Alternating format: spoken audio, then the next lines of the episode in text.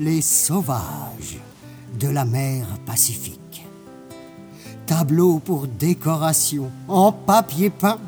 de la fabrique de Joseph Dufour et compagnie à Mâcon, composé sur les découvertes faites par les capitaines Cook, de la Pérouse et autres voyageurs, formant un paysage en nuancé,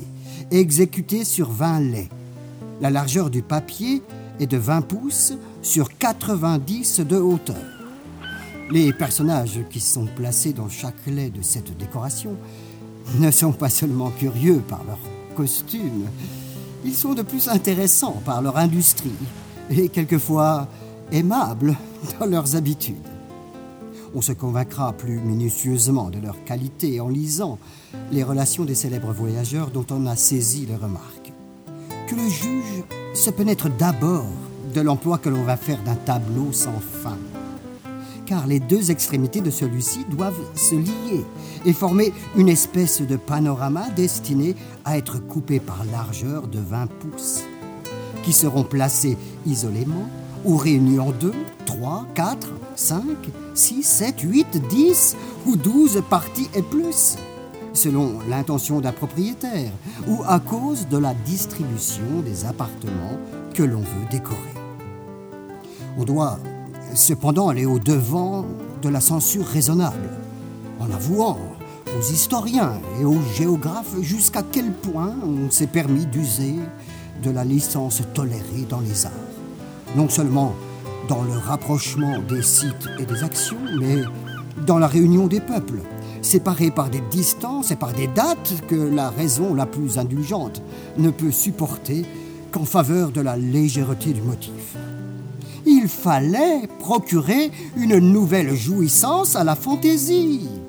toujours capricieuse, souvent dupe de son goût, et si difficile à contenter, qu'on a épuisé sans pouvoir la fixer tout le fleurat de l'Europe, les arabesques, les étrusques, les étoffes, les dentelles, etc. Enfin, les points de vue romantiques et décorés de notre continent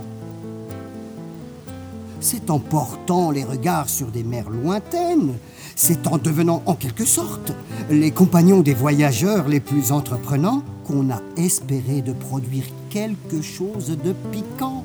et de neuf dans le genre du papier peint. Mais comment résister aux séductions du petit mensonge lorsqu'en décrivant des objets inconnus, on veut beaucoup dire en peu de temps ou beaucoup montrer dans un petit espace. Le lieu du rassemblement général est dans l'île d'Otaïti. Cependant, on aperçoit à une petite distance le Chamali, dans lequel se termina la vie intéressante autant qu'illustre de l'infatigable capitaine Cook. cette malheureuse scène se passa dans la baie de Karakakoa, à Hawaï, l'une des îles Sandwich, distante d'Otaïti de 40 degrés environ ou de 800 lieues. Mais il faut le redire, ce n'est pas un seul tableau qu'on s'est proposé d'exécuter. C'est une série de situations qui, réunies ou séparées, doivent servir à remplir tous les cadres, quelle que soit leur proposition. Le but de cette entreprise, comme nous l'avons dit en débutant, a pour objet le dessin de plaire aux yeux et d'occuper l'imagination sans la fatiguer.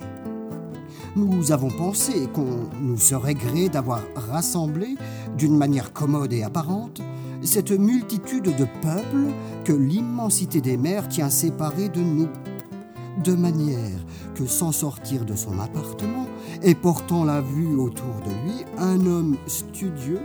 se croira en présence des personnages, s'attachera aux différences des formes, à celles des costumes, appréciera l'adresse des uns, le goût des autres, avec d'autant plus d'intérêt qu'ils se montreront en relief, si l'on peut emprunter cette expression, et dans tout l'éclat de la fraîcheur et de l'assortiment des nuances. Une mère de famille donnera sans s'apercevoir d'un peu d'application, des leçons d'histoire et de géographie à une petite fille vive, spirituelle et questionneuse,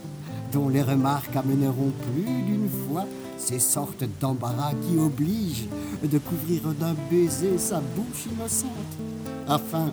d'en contenir les naïvetés ou de lui faire une réponse utile à son éducation. Les végétaux même pourront servir d'introduction à l'histoire des plantes, en offrant l'aspect inconnu des arbres, favorisés par la nature, de l'avantage de procurer aux hommes plusieurs utilités à la fois. La comparaison qu'on en fera avec ceux qui nous sont familiers fournira des descriptions aussi amusantes qu'utiles au progrès des premiers essais de l'entendement, en élevant l'âme à la hauteur des vérités qui semblent mettre l'homme dans le secret de la providence.